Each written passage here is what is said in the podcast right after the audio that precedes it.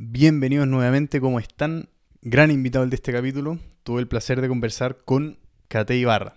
Kate es exfutbolista, fue medallista olímpico en Sydney con la selección chilena, fue campeón con la U, es cantante también, entrenador. Así que, mm, nada, un gustazo conversar con él, estuvo bien entretenida esta conversación, hablamos de su carrera, hablamos del fútbol en la actualidad, hablamos de, bueno, de lo que ha hecho desde, después de retirarse, su, cómo ha empezado su carrera como entrenador también, así que ojalá la disfruten. Démosle. Podcast en proceso.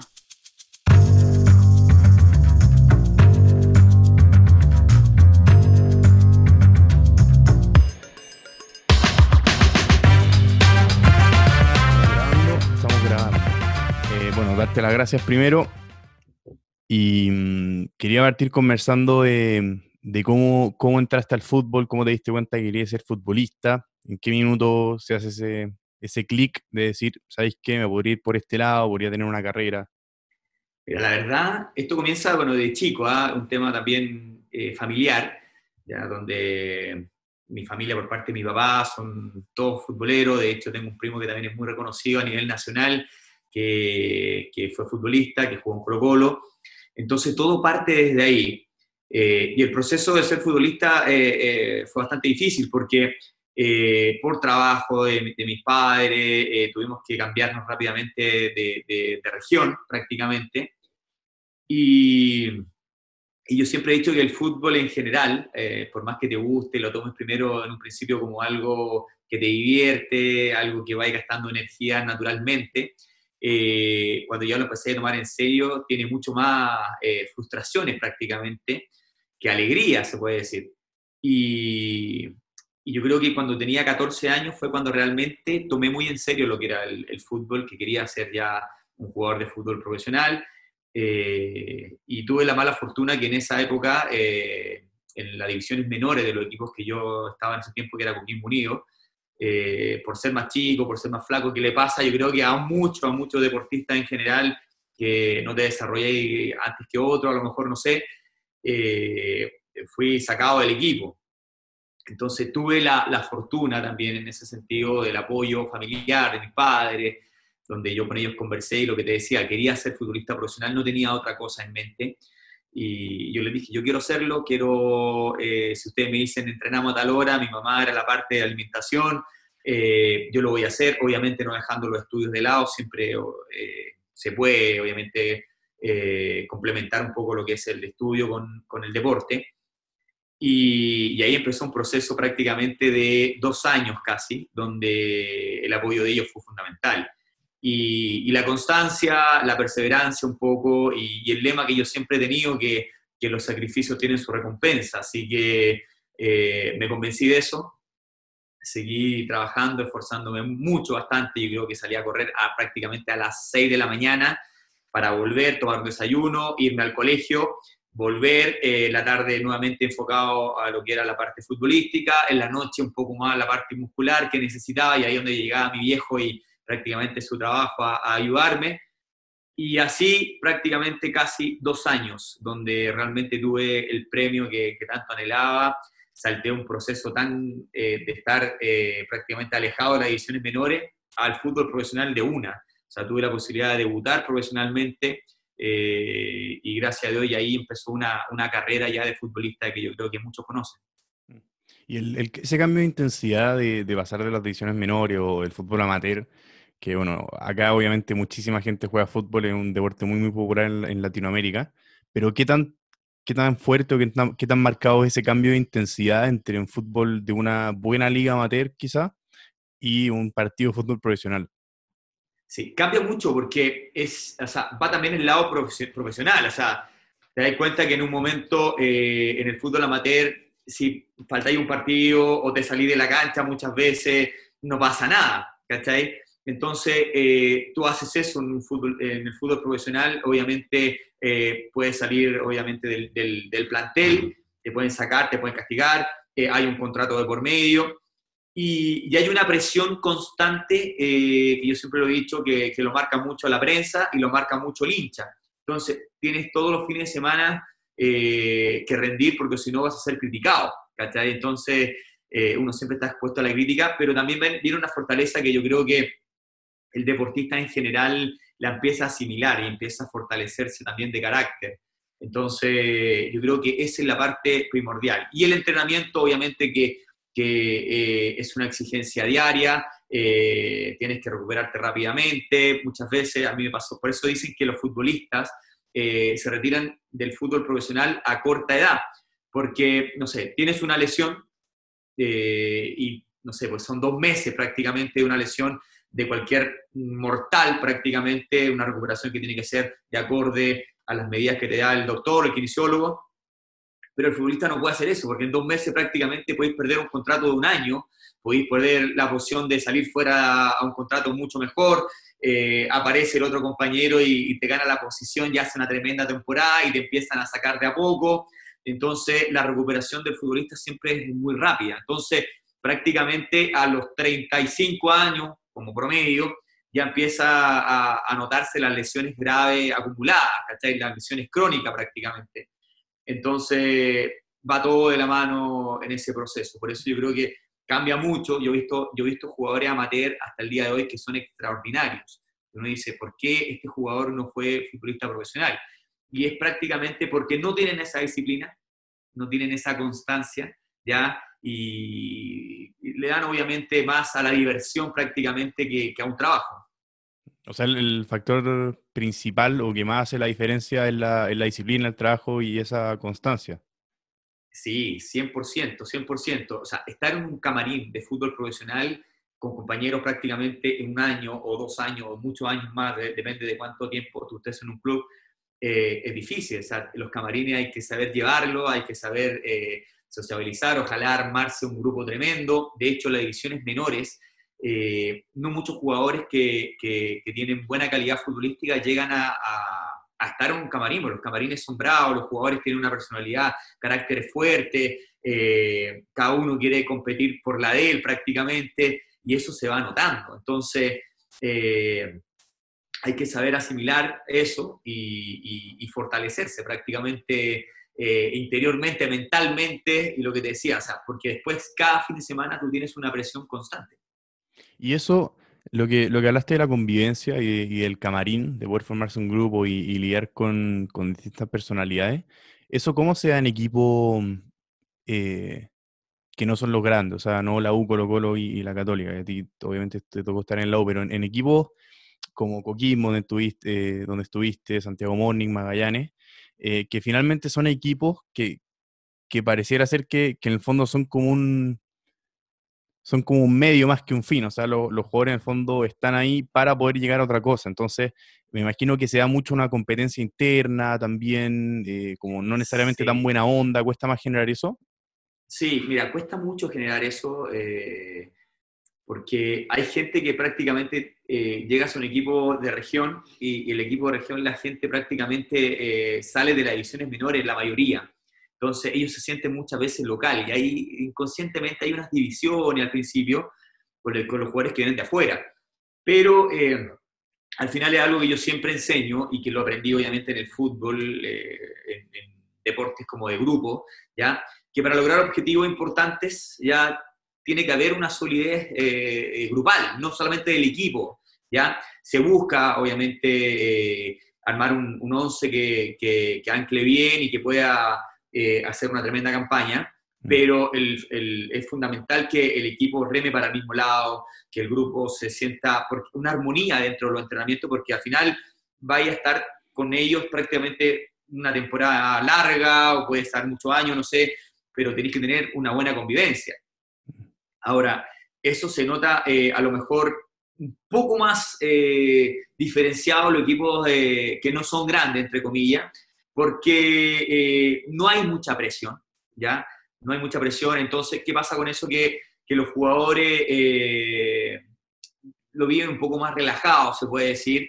Eh, depende mucho también de la mano del técnico, ¿ah? el técnico que llegue, que sea medio exigente, que quiera lograr cosas importantes, pero en cuanto dirigencialmente no hay una exigencia de que, oye, hay que salir campeón, si tú fallas, no, no, eres campeón, cambiamos todo de técnico, se van los jugadores, no pasa eso. En los equipos grandes sí se da, hay una tremenda inversión, ¿ya? entonces sí se exige mayormente eh, objetivos, ¿cachai? Como campeonatos prácticamente, o clasificaciones a, a campeonatos internacionales.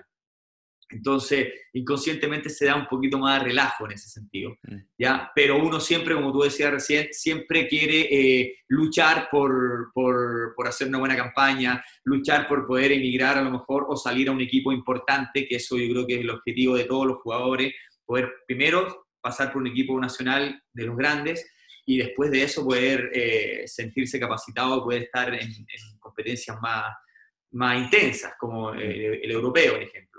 Claro, y, eso, esa intención de llegar, o el, el, Porque creo que en gran parte pasa, y no solo en el fútbol, sino que en todos los deportes, el poder llegar a, un primer nivel o a de los grandes equipos del mundo, em, pasa mucho por también creerse el cuento, o sea, creer que se puede. Y en Chile, en, en, Chile lo que, lo que pasa es que, que esto te quería preguntar también a qué se debe, porque en Chile pocas veces tiene jugadores en Barcelona, en la liga inglesa, en, la liga italiana. O sea, hay varios, han habido varios, pero no tiene la cantidad de jugadores que tiene Bélgica, Portugal o equipos o, países eh, que no son más grandes necesariamente, pero tienen mucho más jugadores a ese nivel. Entonces, es un tema de mentalidad, es un tema de creerse el cuento. ¿Por qué pasa eso? Sí, mira, yo creo que hasta hace no mucho, este es un tema muy personal, ¿ah? Eh, yo creo que se profesionalizó un poco más lo que es el fútbol nacional. ¿ya? Antiguamente eh, el futbolista salía uno, dos o tres jugadores afuera, pero tampoco rendían en su momento.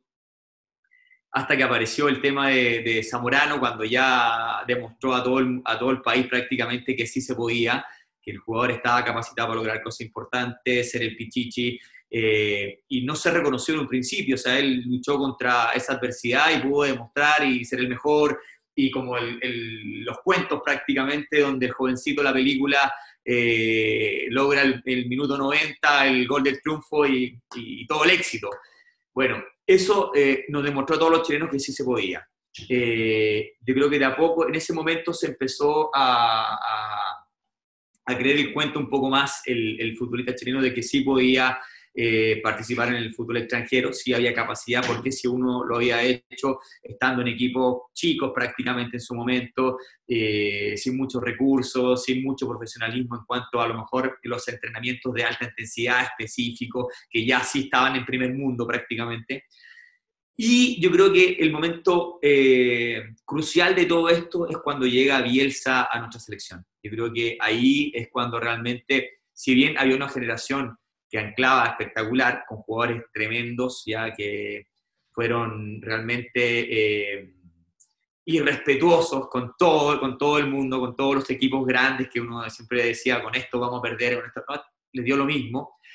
Eh, pero este técnico que llegó yo creo que le puso orden, 100% profesionalismo, no mostraba su entrenamiento, quería que el jugador se exigiera 100%, lo sacó un poco también del lado de la farándula en un momento, eh, fue capaz de decir, quiero jugadores que estén en su mejor momento, no quiero jugadores que hayan logrado cosas importantes y pudo sacar en un momento jugadores que eran símbolos de nuestro fútbol nacional y él dijo, no, yo quiero jugadores que me rindan y les cambió la mentalidad. Si tú te das cuenta, en esa selección fue capaz de sacar 11 eh, jugadores a Europa, ¿ya?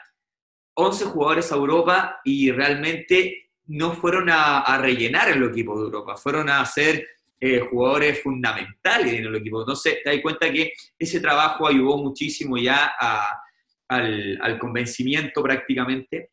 Y, de ahí yo creo que viene un proceso donde Chile dice, ¿sabes qué? Eh, realmente podemos, nos dimos cuenta que le podemos enfrentar a cualquiera.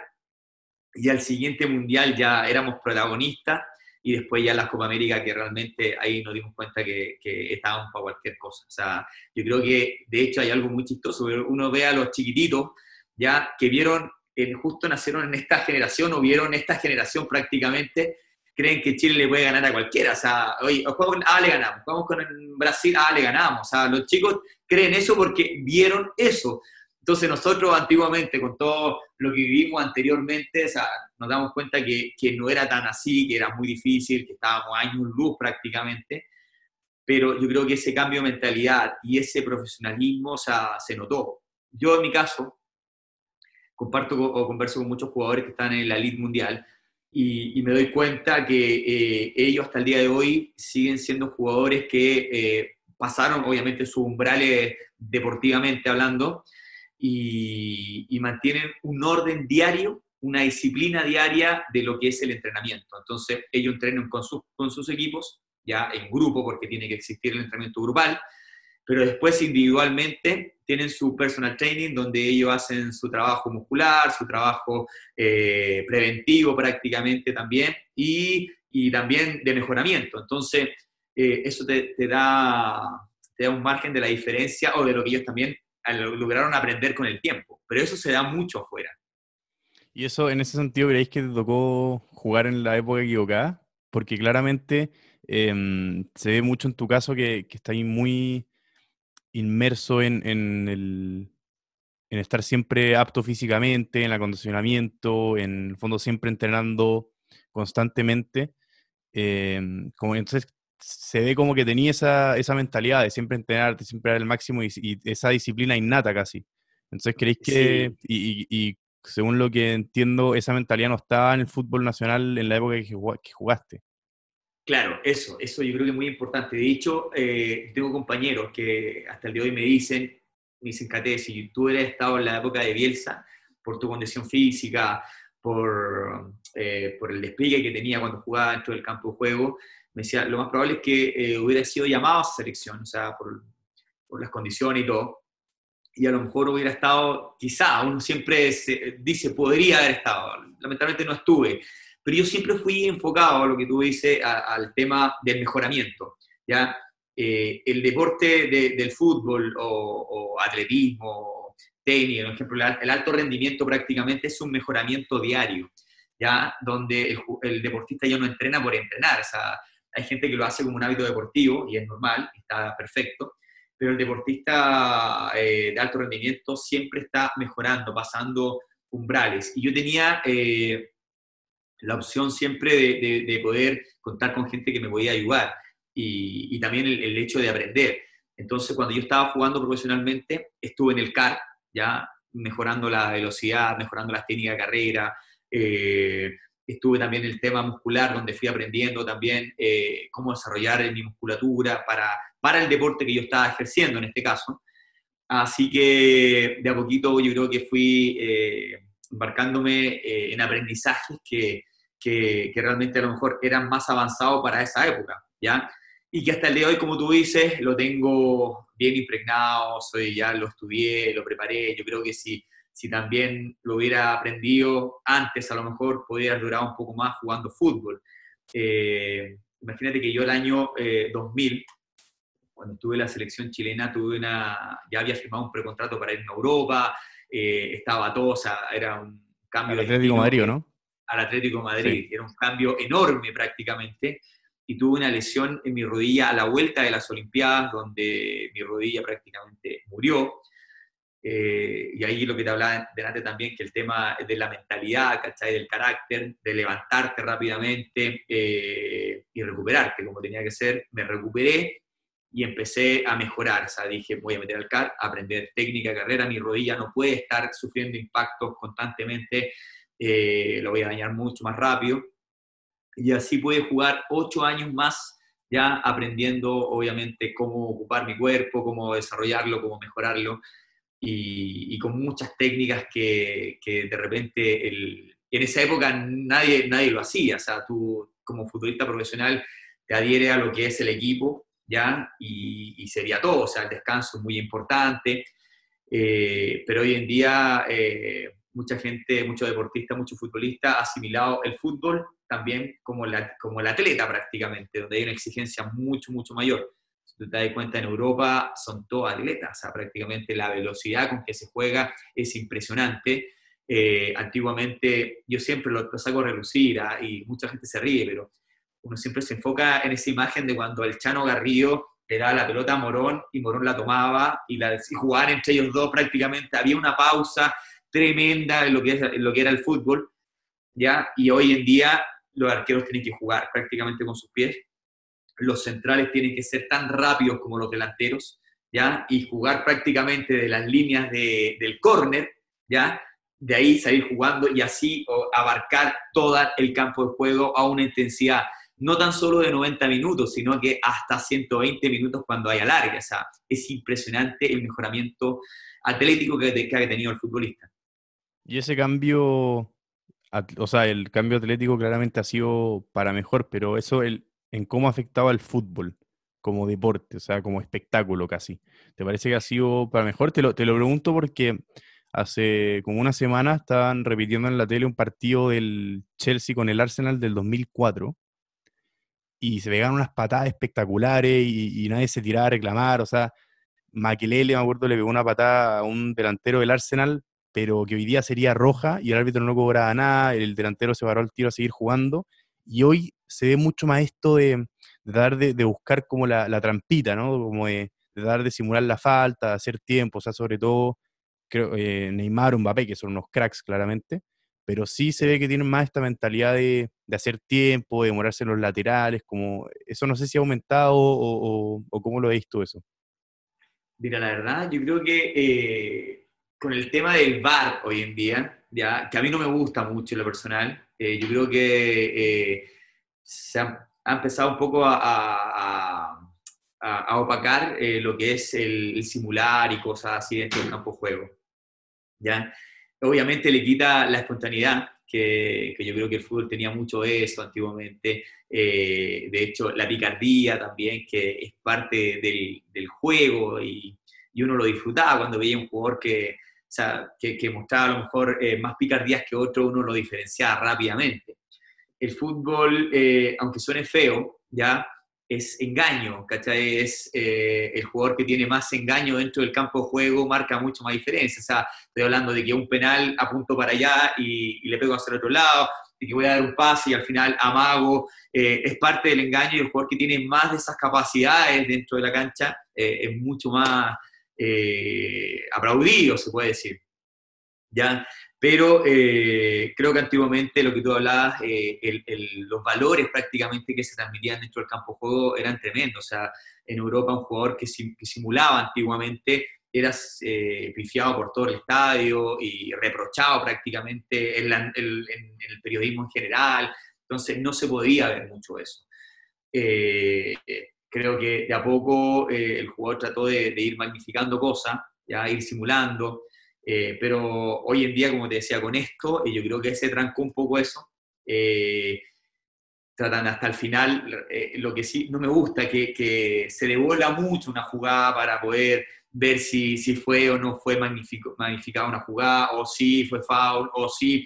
Y ahora se han ido como al detalle, como al, a, la, a, la, jugada milimétrica, si estaba la punta del pie que estaba adelantado. Entonces, al final, tú haces un gol y, antiguamente lo salías celebrando con el alma. Ahora haces el gol y te quedas pensando si valdrá o no valdrá, ¿cachai? Entonces le baja un poquito a esa espontaneidad que, me gusta del fútbol. Pero eh, en cierta manera creo que le da ese valor que hablábamos recién, que, a lo mejor no hay una trampa, no hay un engaño, eh, que, a lo mejor, no sé, antiguamente a mí me gustaba que, que, hubiera un poco eso, aparece la mano de Dios de Maradona cuando eh, en partidos importantes, cruciales, ¿cachai? Y, creo que también de alguna manera eh, les quita la responsabilidad o el protagonismo también a los árbitros, porque al final los deliga de muchas responsabilidades. Al final el árbitro dice yo, no sé, ahí está el bar, yo no tengo nada que ver. Entonces, ¿entendí? Entonces pasa mucho eso. Pero bueno, son eh, modalidades que van cambiando, yo creo que el fútbol se va modernizando cada vez más. Eh, y ojalá que, a lo mejor no, no, no, lo opaquen mucho el día de mañana. Mm. Y volviendo al tema de, tu rodilla, eh, teniendo un contrato, un precontrato, entiendo que era con el Atlético. Sí. Teniendo eso y teniendo la, o sea, una opción ya casi concreta de irse a Europa y bueno, una carrera, ya hay pocos años jugando a esta altura, ¿no? Ya hay dos o tres años como profesional. Entonces, teniendo ya tan temprano en tu carrera, teniendo como tan, yendo tan en alza y como tan, teniendo un futuro tan eh, prometedor, ¿cómo en el fondo, porque eso fue un cambio de planes total. Entonces, ¿cómo pudiste lidiar con eso? ¿Cómo es eh, rearmar todos tus planes o todos tus, todas tus proyecciones en el fondo? Porque es, al final un golpe tremendo eso. Sí, mira, moralmente eh, fue del cielo a la tierra, o sea, mm. el derrumbe fue, fue tremendo, porque justamente lo que tú decías, venía en alza, venía eh, con opciones obviamente de otros equipos también internacionales que, que habían aparecido, entonces vas agarrando también la parte de la confianza, eh, y ya al final lo que uno anhela, o sea, el día de mañana poder emigrar, poder estar en competencias mucho más altas. El fútbol también en la parte económica eh, es muy corto, entonces eh, es algo que se tiene que asegurar ojalá pronto. Y, esto, como te digo, o sea, fue del cielo a la tierra, porque ya había firmado, viene esta lesión, que uno siempre piensa que la lesión es rápida hasta que se da cuenta que la cosa ya no mejora bien. Eh, cuando me acuerdo cuando pasó este tema, Atlético dijo, o sea, la verdad, nosotros queremos un jugador, obviamente, que primero, que esté en unas condiciones óptimas para rendir en nuestro club, y lo segundo importante es que todo esto también es un negocio, el día de mañana poder exportarlo y venderlo y tener una ganancia también por la inversión que tuvimos. Eh, y se entendió. Lo malo es que en mi caso, que prácticamente sin club, tuve que empezar a recuperarme, tuve que empezar a fortalecerme, eh, también un tema de, desconfianza prácticamente en todos los clubes nacionales, ya porque todos decían, no, pero si Cate de estar con, una, con esta lesión, a, lo mejor tampoco acá va, a rendir, entonces lo dirigencialmente tampoco no hay una inversión por un jugador que está lesionado. Entonces fue terrible, esa, eh, la fortaleza mental, en este caso, eh, creo que es fundamental. Eh, el apoyo también familiar, donde te empiezas a refugiar justamente con los tuyos, a sentir esa palabra de aliento que, que te va dando optimismo el día de mañana. Y, y, no te queda otra que funcionar. O sea, yo siempre lo digo, o sea, tenido opciones. Eh, eh, rendirte en ese momento, o sabéis que alargar el tiempo, o funcionar de una, compadre, y tener esa convicción de que pronto saldrás de esto. O sea, no siempre se va a estar en la mala. Así que tuve la fortuna de recuperarme, recuperarme bien, volver a jugar, me costó volver a jugar, pero cuando lo hice eh, ya empecé a agarrar confianza y volví a, volví a, agarrar ese ritmo también de, competencia hasta que apareció la U. Y, yo creo que eh, ya hay, una parte que es muy importante que yo creo que de a poco los hinchas se han dado cuenta, si bien hice años espectaculares prácticamente jugando después de esta lesión, no todos sabían que estaba con una rodilla complicada. O sea, hubo mm. todo un trabajo desde de atrás, de lo que te hablaba delante, de, poder mejorar técnicas de carrera, eh, fortalecimientos musculares, aparte de los entrenamientos que también me exigía para mi condición física y futbolística. O sea, fue todo un tema, así que de ahí viene una, una reposición nuevamente en el, en el fútbol nacional. Claro, y después de la U, el...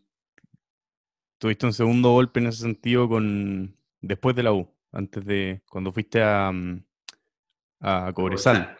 Sí, sí, eso fue, fue tremendo porque eh, yo siempre, eh, en ese sentido, tuve la mala fortuna de, de, de, lo antiguo. ¿Te acuerdas que hablábamos recién? Mm. Habían contratos que se llamaban los contratos prorrogables, que ahora ya no existen. Los prorrogables eran esos contratos que te ligaban cuatro años para el club, ¿ya? y que si el club en un momento, no sé, tú no rendías no rendía o te lesionabas, el club te podía desechar sin ningún problema pero si tú rendías y andabas máximo, pertenecías cuatro años al club. O sea, siempre ese contrato le, les convenía derechamente al dirigente. Claro. ¿ya? Entonces, hoy en día ya no existe. Entonces, yo siempre pertenecí a los clubes con esos contratos prorrogables, que, que también ellos tomaban la decisión de subirte o no subirte el sueldo, eh, independiente que anduvieras bien o, fueras estrella el día de mañana. O sea, siempre tenían la ventaja ellos. Y por contrato era ley, así que no se podía hacer nada. Y cuando yo llegué a la U, eh, prácticamente el contrato le pertenecía a ellos, entonces siempre estuve a préstamo a la U, y siempre con el, deseo de ellos de que volviera, que el tira y afloja, entonces era complicado. Y en el año, cuando, el año 2005, cuando terminé mi segundo año en la Universidad de Chile haciendo tremenda temporada, ¿ya? y tuve la mala fortuna de perder esa final contra Católica, que fue una mm. definición a penales, eh, pasé de ese partido a que los dirigentes de Magallanes dijeran, no, no queremos nada más con la U, un problema de egos prácticamente ahí dirigencial entre la U y Magallanes, y el primer equipo que pague el préstamo eh, te vas. Entonces apareció en una semana más el préstamo lo pagaba Cobresal, que si bien agradecido por, por, esa gestión de Cobresal como club de, del interés prácticamente de tenerte, eh, para mí el cambio fue fuerte, porque yo estaba jugando una final eh, con 70.000 personas y llegué a, El Salvador prácticamente solo, jugando con 100 personas, estábamos calentando ante el partido, no había nadie porque la gente entraba de la casa prácticamente a... Entonces fue difícil eh, ese cambio, pero eh, lo asimilé, obviamente era mi profesión y el futbolista tiene que estar adaptado a lo mejor a cualquier ámbito que se le, que se le que llegue prácticamente. Y, y, así, obviamente, ir, ir adaptándose más que todo. Mm, sí, pero hay una oferta de, mm, del Beitar Jerusalén, entiendo. Que contaste en una entrevista, Sí. está viendo todavía. Sí, sí, mira, apareció eh, una oferta después del, justamente en esa, en esa época de la, de la U y el, y el Mm. traspaso a Cobresal del Beitar de Jerusalén.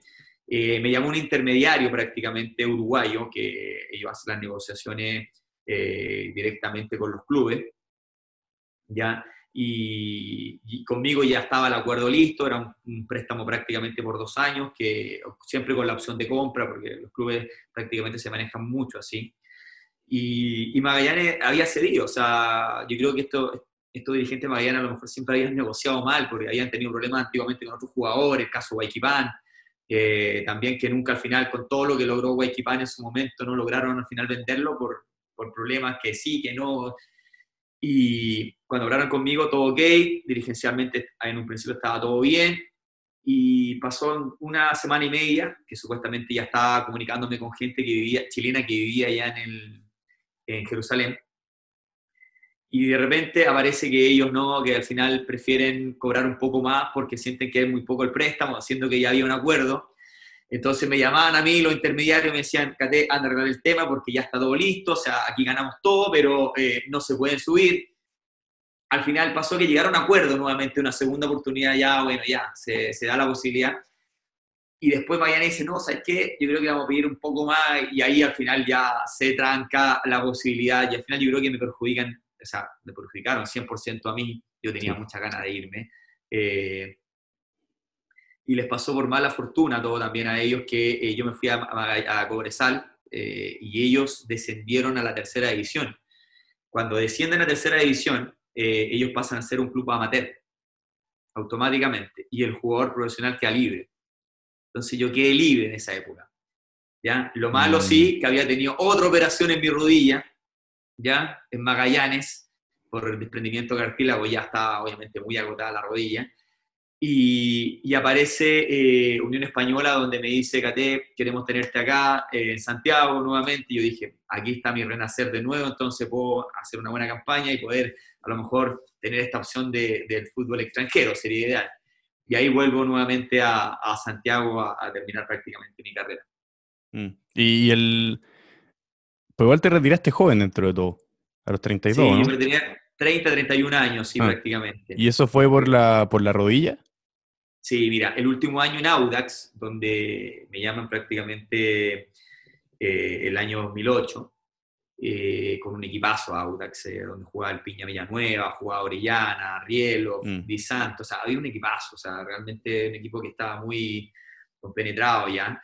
Y me acuerdo que ese año, lamentablemente, ya la rodilla se estaba resistiendo bastante, ya eh, esos golpes, nosotros entrenamos prácticamente en cancha sintética y eso ya se, se resentía mucho. Tuve un desprendimiento de cartílago, la operación ya fue eh, más complicada, la recuperación fue mucho más larga y, y al final de ese año me acuerdo que terminé jugando, si bien, pero se acerca a conversar conmigo un doctor que era de- de- del equipo. Entonces, eh, él analizando ya las plaquetas y todo el tema, eh, me llama me dice, Cate, quiero hablar contigo, me dice, pero en privado, ojalá la, no- la nochecita, me dice. Y, bueno, y cuando conversamos me dice, claro, oye, Cate, me dice, tú tienes eh, por casualidad inversión en algo, eh, no sé, algunas cositas donde pueda hacer algún negocio. Yo no entendía mucho la, el mensaje. Claro. Entonces me dice, eh, yo- o sea, le pregunto por qué, por qué no, no entiendo. No le dije, bueno, mis cosas, obviamente las cosas que había invertido, pero muy pocas. eh, siempre había esperado eh, agarrar algún contrato bueno, pero lamentablemente las lesiones que habían tenido eh, siempre estuve ahí moderadamente. Y él me dice, lo que pasa es que eh, esa rodilla ya no da más, me dice. Voy a ser bien frío, yo creo que ya no sigue jugando más al fútbol. Me dice, este es tu último año. Y le dije, con 30 años, 31 años, Dije, imposible. Entonces, le reproché, típico de Mm. esa, casi, casi llorando, me acuerdo que le reproché y le dije que no, que yo creía que, que podía seguir, yo era mi mejor médico, eh, no iba a creer lo que él me decía, típico. Así que yo sé mis capacidades, sé que si fortalezco sé que... Y me agarra firme y me dice, Cate, no podéis seguir. Yo digo, no, yo puedo seguir. Me despedí y me fui. Y al año siguiente hice una mini pretemporada, enero prácticamente, en Coquimbo, ¿ya? Y, y la rodilla nuevamente falló, falló, falló, falló, falló. Así que al final ahí ya eh, decidí, obviamente, no poder seguir jugando fútbol. Eh, también los clubes ya no te aceptaban, te hacían siempre el chequeo médico antes Mm. y, y la rodilla ya arrojaba una, una artrosis bien avanzada. Entonces al final eh, ya opté ya por no seguir al fútbol, seguir ligado así a lo que es el deporte en general, pero eh, ya retirarme 100% del profesionalismo. Y ahí después, el, el día después de que te retiraste, ¿cómo ya sabéis qué querías hacer o, o qué querías hacer o cómo, cómo fue eso, ese cambio? No, no, no, fue terrible. Yo siempre eh, en mi mente estaba el hecho de poder firmar un buen contrato, o sea, irme fuera y poder jugar lo que más, lo que más pudiera. Eh, y lamentablemente cuando me fui yo estaba en Coquimbo. Eh, mis padres son de allá, ¿ya? Entonces justamente estaba en esa época que, que ellos estaban ahí mismo, así que aproveché de, de estar un tiempo también con ellos, junto a mi familia. Y, y yo siempre, bueno, por el tema de la selección chilena, había un hobby que estaba medio oculto, que era el tema de la música. Ya el Mm. hecho de cantar, eh, que fue muy entretenido. De hecho, era, en ese momento era como el futbolista cantante prácticamente. Y me acuerdo que eh, una amiga me dice justamente, por, me vio muy achacado. Yo no sé si, si realmente alguna vez tuve depresión ni nada, no, nunca lo, no- lo- lo he pensado profundo, pero sí sentía que había un bajón anímico importante. Y cuando ella me dice, acompáñame a cantar un temita, voy a cantar en el centro de Coquimbo, no sé, yo la acompañé, yo pensando que era algo así como en la calle prácticamente. Mm, Pero cuando llego allá había un escenario tremendo donde estaba toda la autoridad de la cuarta región ya y estaba el alcalde, o sea, imagínate, yo no quería salir a cantar, pero salgo ya obviamente porque ya me habían nombrado y, y cuando termino de cantar lo único que quería era bajarme rápidamente del escenario. Y cuando, cuando voy bajando me agarra el alcalde y me dice, no, no, no, oye, Cate, te felicito, de futbolista cantante, lo hace bien, y empezó, ¿cachai? Y me dice, eh, te vamos a llevar a, a nuestro staff, a todos los canta- eh, can- eh, eventos municipales y cosas así, y empiezo a, a- a cantar con ellos. Entonces se me olvidó un poco el, el tema del fútbol, mm. Me alejé un poquito de eso y, y él me acuerdo que me premió y me dice, te vamos a llevar a la Pampilla de Coquimbo porque te pasaste con nosotros, no sé qué, y me hace telonear a Tito el Bambino en ese momento que estaba muy de moda, muy, muy de moda. Espectacular. Y la Pampilla de Coquimbo es un evento eh, que yo no le había tomado al peso, pero son 10 canchas atrás, viene mucha gente, se llena, eh, va toda la prensa nacional, eh, no le había tomado el peso. Entonces, cuando ya me tocó cantar, ya sí me di cuenta de la magnitud que, que tenía ese evento. Y, ahí fue el cambio, porque lo hago, lo hago bien. eh, al otro día salgo en todos los periódicos prácticamente, me llaman de los canales, ¿cachai? Y empiezo a ir a Chile País Talento, fui a los canales eh, de los matinales prácticamente, y me agarró un manager. Entonces manager, aparece un manager al tiro, ¿cachai? Y me dice, no, yo te llevo a cantar a otro lado y hacemos algo entretenido, ¿eh? Y listo, canté para la selección chilena, y ahí empecé a olvidarme un poco de, de lo que era ya el, el fútbol, de, lo que, de que lo había dejado, y, y empecé a enfocarme en esto que, que yo creo que me ayudó un poco a, a, a olvidarme un poco de, de, de esto, de que realmente ya no podía seguir jugando. Mm. Y, y fue entretenido, fue una tremenda experiencia, eh, lo, lo aproveché a concho, pero lo mío siempre ha sido el deporte, o sea, yo para mí siempre el de la música nunca lo miré como una profesión, yo lo miré como algún hobby, pero el hecho a mí para estar en la cancha, hacer deporte constantemente, un estilo de vida que, que yo creo que no lo va a cambiar nunca más. Mm. Y después el, el- el acondicionamiento físico y todo lo que, lo que estáis desarrollando más actualmente, ¿cómo, cómo llegaste a eso? Mira, la verdad, esto fue, fue tremendo, porque yo esperaba una oportunidad de poder eh, dirigir nuevamente en el, en, el deporte, en el deporte en general.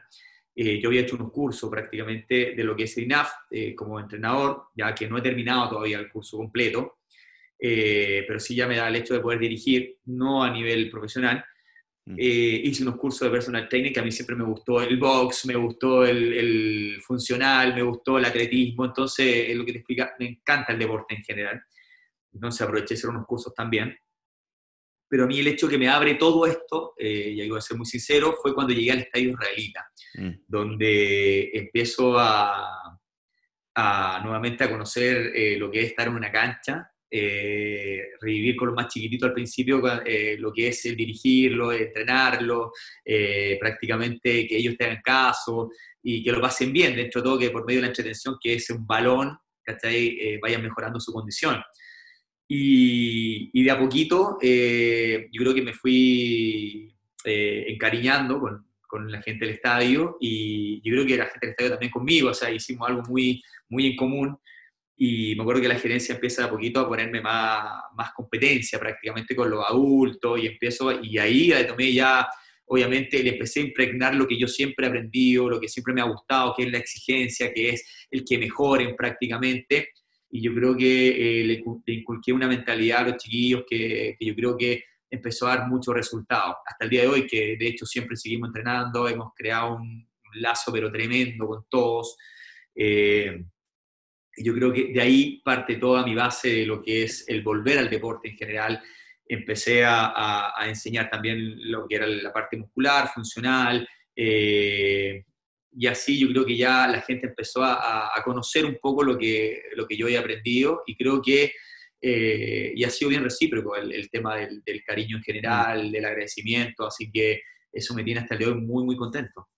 Y el haber vuelto a, a trabajar en fútbol, después de cómo terminó tu carrera, ¿te costó? ¿Fue, fue complicado? Sí, fue terrible. Fue terrible porque me acuerdo que yo dirigí a los chicos de Junior en un momento y, yo estaba dentro que los dirigía. Muchas veces eh, me temblaban los pies por entrar a jugar. Entonces, y los chicos de Junior querían verme jugar. Entonces me pasaban la camiseta, ¿cachai? Y yo entraba a los segundos tiempos. Entonces era terrible. Y de hecho hay una anécdota muy buena porque Mauricio Con, que era el, gerente del equipo, le, eh, me tenía prohibidísimo jugar porque yo era entrenador, no podía mezclar el tema, pero estábamos a punto de una clasificación importante en un partido, ya a punto, íbamos perdiendo 1-0. Y, uno de los chiquillos fue muy chistoso porque ataca lesión y éramos justamente en ese partido, eran 11 justo, ¿ya? Y ellos a mí me habían inscrito, ¿cachai? Entonces, ataca lesión y sale eh, cojeando hacia la banca, me dice, Cate, no doy más, tenéis que entrar. Y yo entro, te juro, con unas ganas, se estaba esperando el mm. momento, entro con unas ganas, nos sale el gol, y cuando voy a celebrar, al primero que veo en la reja afuera era el gerente que me había dicho que no, que no entrara a jugar, y serio, ¿cachai? Entonces te juro que las piernas como que se me desvanecieron. Entonces me dice, ¿por qué entraste? No, y ahí le di la excusa que justamente un jugador nuestro se había lesionado y íbamos justo conmigo. Entonces me dice él, me, me acuerdo que me, da, me dice, ya, pues entonces tienen que ganar, me dice, porque tienen que clasificar. O sea, me dijo eso, fue una velita que me echó, pero, o sea, corría, corría, corría, y pudimos clasificar, nos fue re bien. al final, como grupo, como equipo, lo pasamos extraordinario. Por eso digo que fue muy recíproco el, el cariño del grupo conmigo. Pero yo creo que hasta hace dos años atrás, ya, yo creo que asimilé un momento que ya soy entrenador de fútbol y me empezó a encantar el hecho de, de poder eh, ver que mis pupilos, mis alumnos, ¿cachai? Sí eh, creen en, o estaban convencidos de lo que yo les estaba enseñando y sí estaba dando resultados. El mejoramiento del grupo, eso, y creo que le empecé a agarrar un gusto que antes no lo había vivido. Siempre todavía tenía el tema de que me quería jugador y que quería entrar y no sabía asimilar bien el tema de diferenciar lo que es entrenador y jugador. Mm. y, y ahí empezó ese cariño, y por eso hasta el, día de hoy eh, creo que una de las cosas que, que más, más, me está gustando prácticamente es el poder dirigir futbolísticamente a los grupos. Creo que la parte psicológica del entrenador es muy importante, donde eh, tenéis que convencer a jugadores que juegan y no juegan.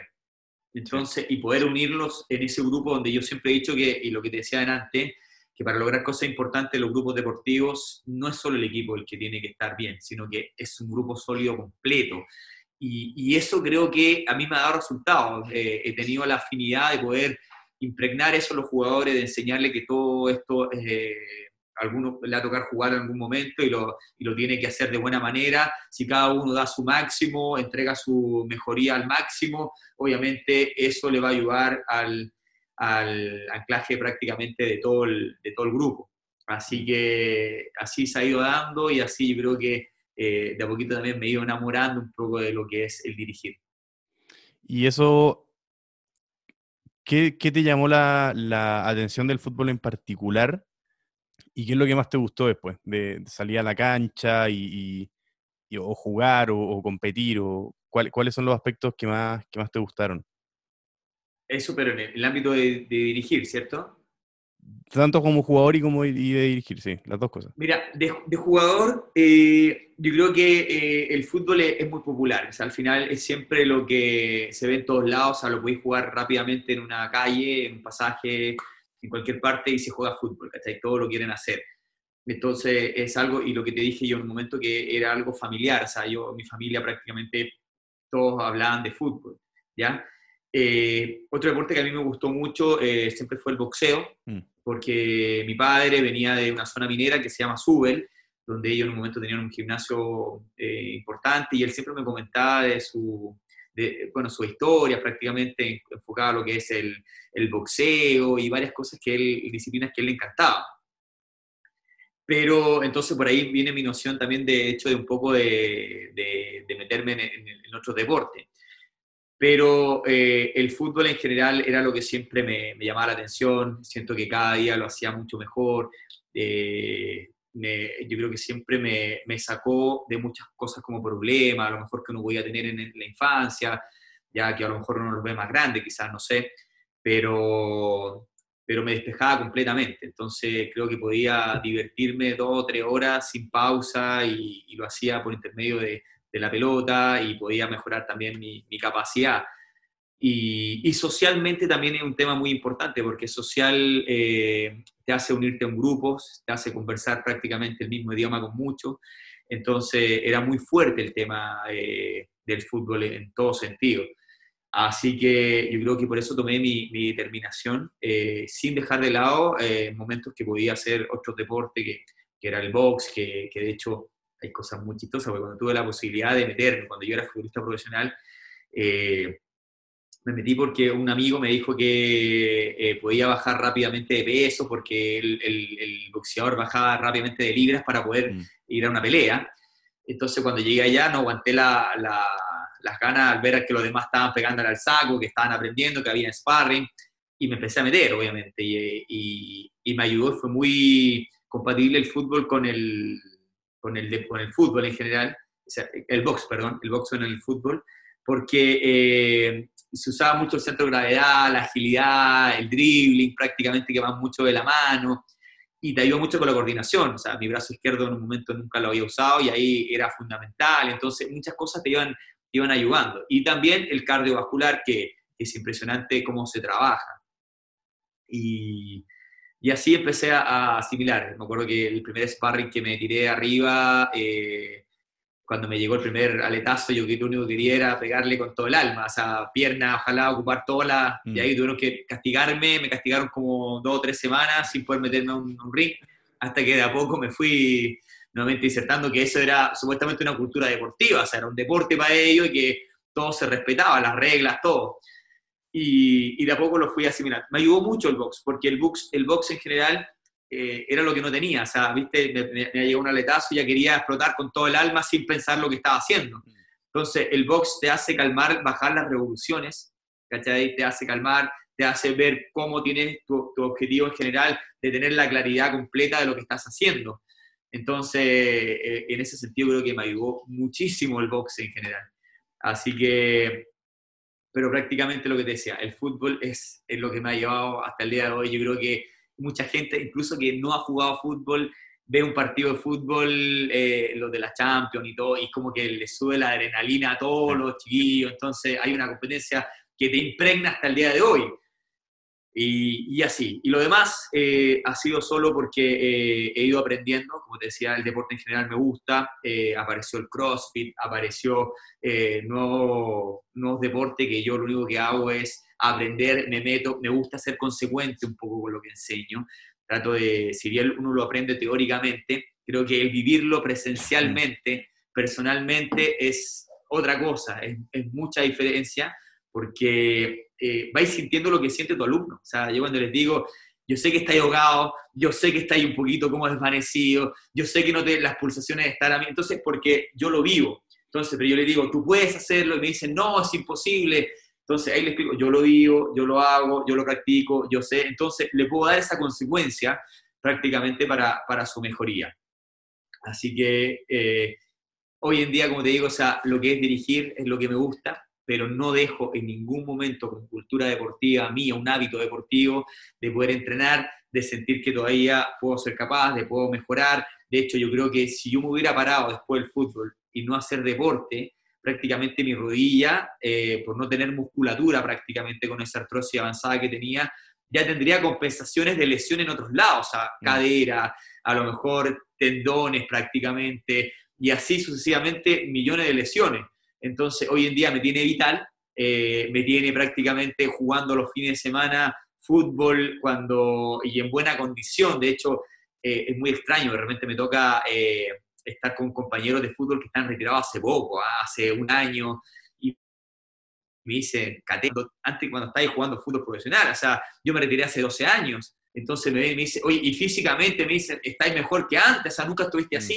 Entonces, para mí es un halago y dentro de todo también es, un, eh, una motivación de seguir haciendo lo que, estoy haciendo, que yo creo que dentro de todo me tiene muy, muy contento. Mm.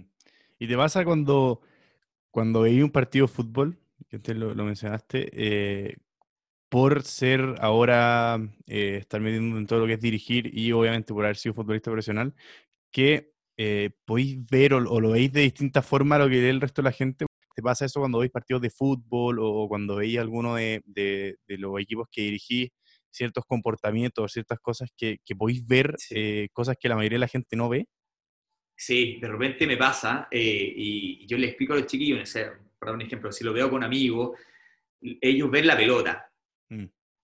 Entonces yo veo todo el funcionamiento, veo que el jugador se cansó porque se mandó un piqui de vuelta, ya no llegó la posición, y si aprovechan esa parte que está ahí porque ya no llegó, porque yo sé que no va a llegar, está cansado, eh, sé que quien se mandó un desorden eh, funcionar en el equipo, que, que eso lo trabajan diariamente los entrenadores, que no haya un desorden táctico prácticamente, sé cuando un jugador no está con confianza, cuando me dice, no, es que ese es bueno, y yo digo, pero yo lo noto con poca confianza, hace rato, de hecho no está jugando, es muy simple, antes no era así, entonces cosas fundamentales, o digo, siempre digo, a este lo van a sacar porque pasa tal cosa, mm. no está cumpliendo la función táctica, pero ¿cómo? Si ha corrido toda la cancha, pero ha corrido mal, pero ¿cómo? Entonces no lo entienden, ¿cachai? Mm. Entonces de repente veo eh, jugadores que digo, no sé, eh, tienen mucho más dribbling que otros, que bajan mucho más el centro de gravedad que otros, entonces no entienden muchas veces la, esa comunicación. Entonces ellos ven la pelota, cómo llegaron, cómo remataron, cómo terminaron la jugada, y hasta ahí llega la, oye, bueno, para la pelota, porque se pasó uno, dos, tres. Mm, entonces uno va viendo realmente que la parte futbolística es totalmente distinta, es un complemento de todo, de todo mm. en general. Y por eso te hablaba antes de, la capacidad que hoy en día el futbolista ha ejercido en el sentido de ocupar los rangos ya del mm. campo de juego. O sea, antiguamente eso no se veía. O sea, tú veías una imagen, lo que te decía del defensa central, cuando lo iban a presionar, se la tocaba al arquero, el arquero la tomaba. Y se la daba y se la daba de nuevo. Que hoy en día eso no existe. O sea, el, el arquero ya es un futbolista, lo presionan ahí en el área chica prácticamente, el error, está, el, jugador de fútbol está más expuesto al error constantemente. Y te mandas un error y, te crucifican. O sea, al final termina una crítica prácticamente mundial. Mm. Entonces, es importante que, eh, que, el jugador se adapte a esa rapidez de juego para tener el menor error posible. Y, en ese sentido, eh, lo que se ve ahora es que cuando tú jugabas, ponte tú, estaba el, el 9 clásico, el 10 clásico, que son posiciones que hoy día ya no están. ¿Eso, eso por, qué, por qué han cambiado? ¿Por qué ya no se usan eso? Mira, no se usa porque yo creo que eh, se le ha ido dando eh, más trabajo prácticamente a cada jugador en posiciones. Mm. Ya antiguamente, eh, si tú te das cuenta, el central eh, era el más lento porque sabía posicionarse bien. Hoy en día los centrales juegan tan mano a mano con los delanteros que incluso antiguamente el central era el más grande, el más alto. Hoy en día hay centrales que son chiquititos. O sea, tuviera Macherano por el Barça cuando jugaba en el Barça jugando con delanteros mano a mano porque eran rápidos. Medel, que tú lo pones en esa posición, y también eh, por ser más rápidos, Entonces los manejan así. Y hoy en día los delanteros cumplen funciones importantes porque primero están corriendo en diagonales constantemente, pero también son los primeros defensas, que antes no pasaba, o sea, el defensa se pasaba un delantero y se lo pasaba casi caminando. El delantero no se exigía, no quería exigirse porque él prefería tener el balón para atacar. Entonces hoy en día el delantero tiene que ir a presionar constantemente, ¿ya? Entonces no quedan prácticamente centralizados. Ahora, es importante tácticamente que un jugador independiente de la jugada donde vaya, que siempre haya un jugador que llegue al centro, porque si no, siempre ese vacío va a estar. Pero hay funcionamientos tácticos ya y jugadores idóneos que los técnicos van ocupando en esas posiciones para que puedan llegar en diagonales, para que los volantes, hoy en día los laterales, son también verdaderos punteros que también llegan a, a, ejercer peligro. Entonces los jugadores que vienen de atrás son jugadores mucho más sorpresas. Si tú ves a Messi, Messi es el jugador más goleador prácticamente del Barcelona en la historia y Messi nunca ha jugado de nueve, pero Messi siempre llega desde atrás, o sea, las jugadas terminan en él llegando desde atrás. O sea, es impresionante cómo se ha ido modificando el, fútbol en general. Sí. Y, en ese sentido, como, como técnico ya, eh, ¿por qué pasa mucho esto de que un técnico llega a un equipo y, y le va pésimo? pero después en otro funciona muy bien y después en otro verlo funcionar mal. Como ah, ah, pareciera, ver que, pareciera ser que hay ciertas combinaciones de técnico con equipo que no funcionan y otras que funcionan muy bien. ¿E-, ¿Eso por qué? ¿Pues suerte quizá o por, por, qué sea eso? Mira, lo que pasa es que hay, hay, hay, grupos a veces que no se adaptan a los trabajos. ¿ya? Hay técnicos que a lo mejor eh, imponen sus personalidades, ¿cachai? Eh, y eso también es... Eh, es difícil, por eso digo que el técnico tiene que ser muy psicológico, ¿ya? Porque eh, tenéis muchos caracteres distintos, entonces tenéis que tratar de alguna manera poder eh, adaptarte a eso. Hay técnicos que tienen esa, llegan con ese cartel de exigente, de, que no hablan con los jugadores, ¿ya? Y que mandan a su ayudante campo que tenga el diálogo importante con los jugadores y ellos no se casan con nadie, porque ellos lo único que quieren es rendimiento, ya algo más, más cuadradito y hay jugadores, hay técnicos que eh, son más sociales, que son más buena onda con los jugadores. Entonces, depende mucho de, cómo puedes toparte con un grupo en ese sentido.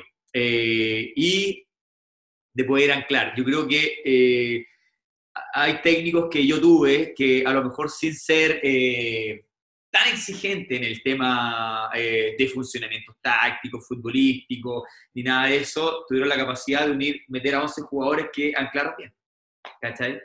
Pero hay, hay técnicos, sí, que se les ve la mano. O sea, hay un ejemplo cuando yo veo a Bielsa y veo cómo el equipo presiona, cómo se devuelve, cómo llega. Veo el caso de Pep Guardiola, que el equipo en tres segundos, si pierden el balón, tienen tres segundos para recuperarlo, si no vuelven a posiciones rápidamente defensivas.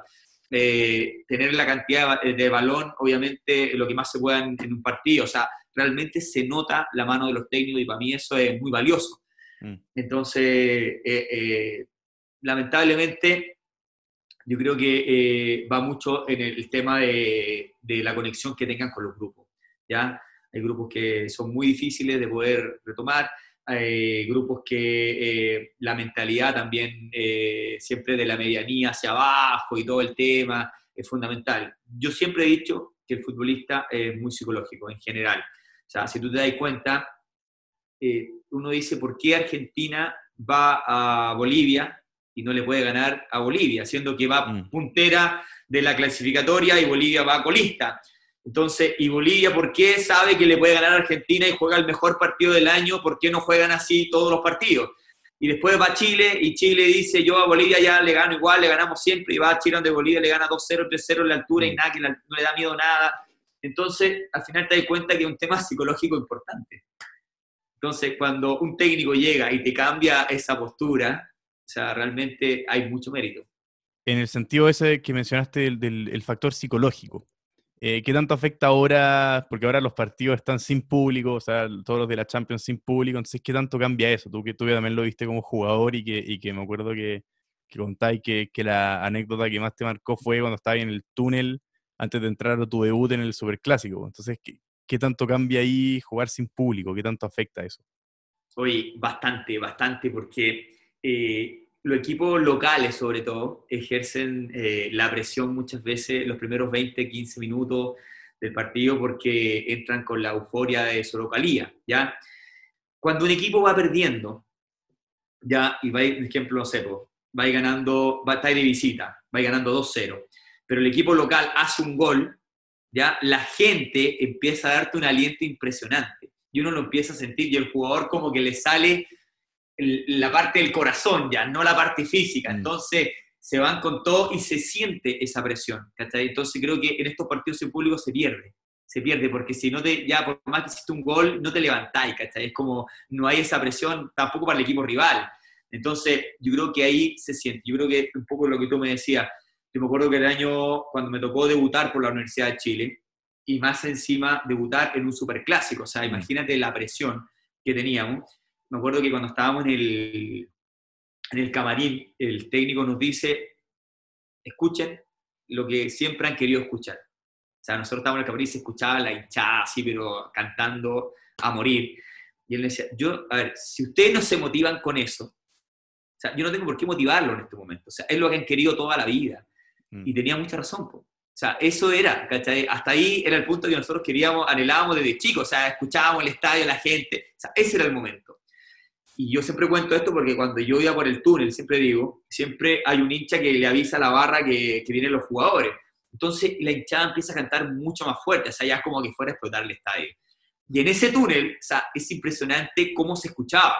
Entonces yo me acuerdo que era tanto la piel de gallina que yo saltaba y yo sentía que tocaba el techo con la cabeza. O sea, imagínate ese nivel. Mm. O sea, mucha adrenalina. Cuando pasa, ya uno entra, explota el estadio, ya ahí uno ya asimila que tenía una responsabilidad importante y, te ponía un poquito más de corazón de piedra, un poco, ¿cachai? Más, más cara rígida, ya enfocado a lo que vais, pero se siente. Y yo siempre he dicho que el hincha en general, y me ha pasado minutos 90, que estoy cansado, no ves más, y de repente contragolpe la agarro y veía un espacio que está tremendo y empieza la gente a gritar, realmente un aliento, porque con ese aliento como que llegáis al otro lado, ¿cachai? O sea, realmente a puro corazón, a puro esfuerzo en los últimos minutos.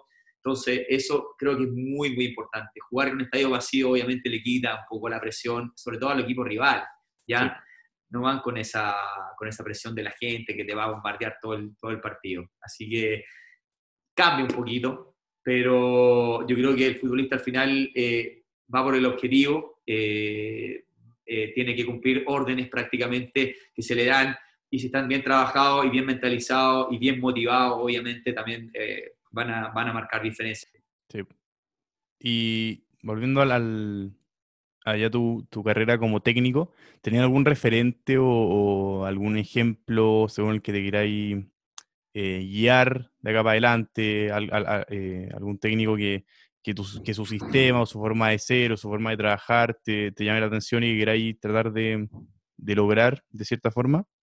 Mira, yo soy un poco, a mí eh, eh, me refleja un poco lo que es Bielsa, me, mm. refleja un poco lo que es San Paoli, ¿ya? Como técnico, y Pep Guardiola. Yo creo que eh, al futbolista, ¿ya? O a tu equipo, tú le puedes exigir su máximo, ¿ya? Yo creo que el jugador puede pasar umbrales, es obediente, si tú le das un trabajo como corresponde, de exigencia, profesional, ¿ya? creo que puede obtener resultados. Realmente me ha pasado con los equipos que yo dirijo, que muchas veces son amateurs de ligas, mm. ¿ya? Y creo que con ellos tengo resultados en ese sentido porque se la creen, eh, porque creen en el trabajo y porque se van sintiendo bien. Y ellos mismos, el, futbolista al final se va dando cuenta de la mejoría que va teniendo dentro de un campo de juego, de la rapidez con la que se va jugando, del sufrimiento que puede tener a lo mejor detrás, porque detrás en el entrenamiento donde se sufre, donde se puede mandar mil embarradas, donde puedes mejorar siempre, ¿ya? Para poder rendir y disfrutar el fin de semana, donde tienes que jugar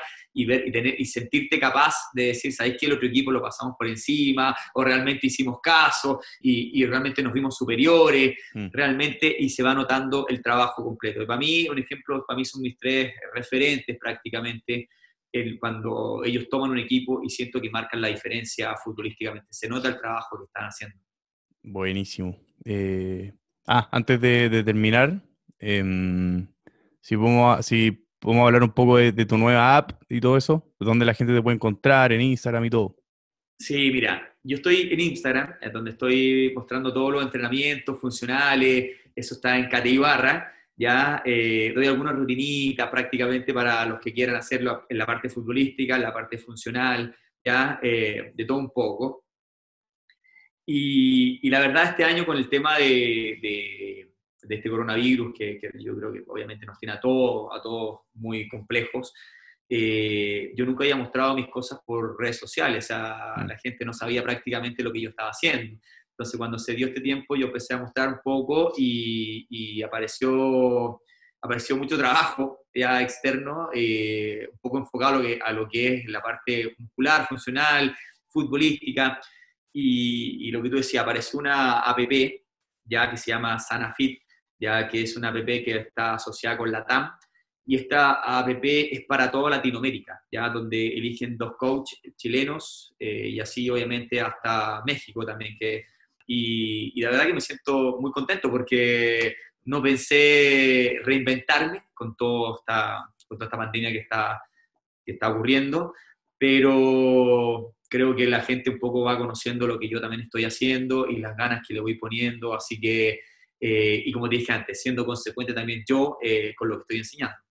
Sí, no, está, está muy bueno, así que nada, lo pasé muy, muy bien, estuvo muy entretenida la conversación, así que mm, nada, darte las gracias y mm, eso, nada, la verdad es que fue un gran capítulo, gran capítulo este. Yo también pues, te doy la gracia, tremendo eh, tu entrevista y qué bueno que la gente se vaya enterando un poco de, de cada uno de nosotros que, que, te vamos informando un poco lo que, lo que estamos haciendo a diario. Así que te mando un abrazo gigantesco y encantado. Pues, así que cuando quieras, aquí estoy disponible. Muchísimas gracias, Kate. Te pasaste. Ya, encantado, compadre. Cuídese mucho. Estés bien. Ya, chao, chao. Un gusto. Nos vemos, ¿ah? Chao, cuídate. Chao, bien. Gracias. Buen fin de semana. Chao. Igual, chao. Bueno, ese fue el capítulo de hoy. Muy buena conversación, muy buena onda el Cate, así que mm, estuve bien entretenido conversar con él.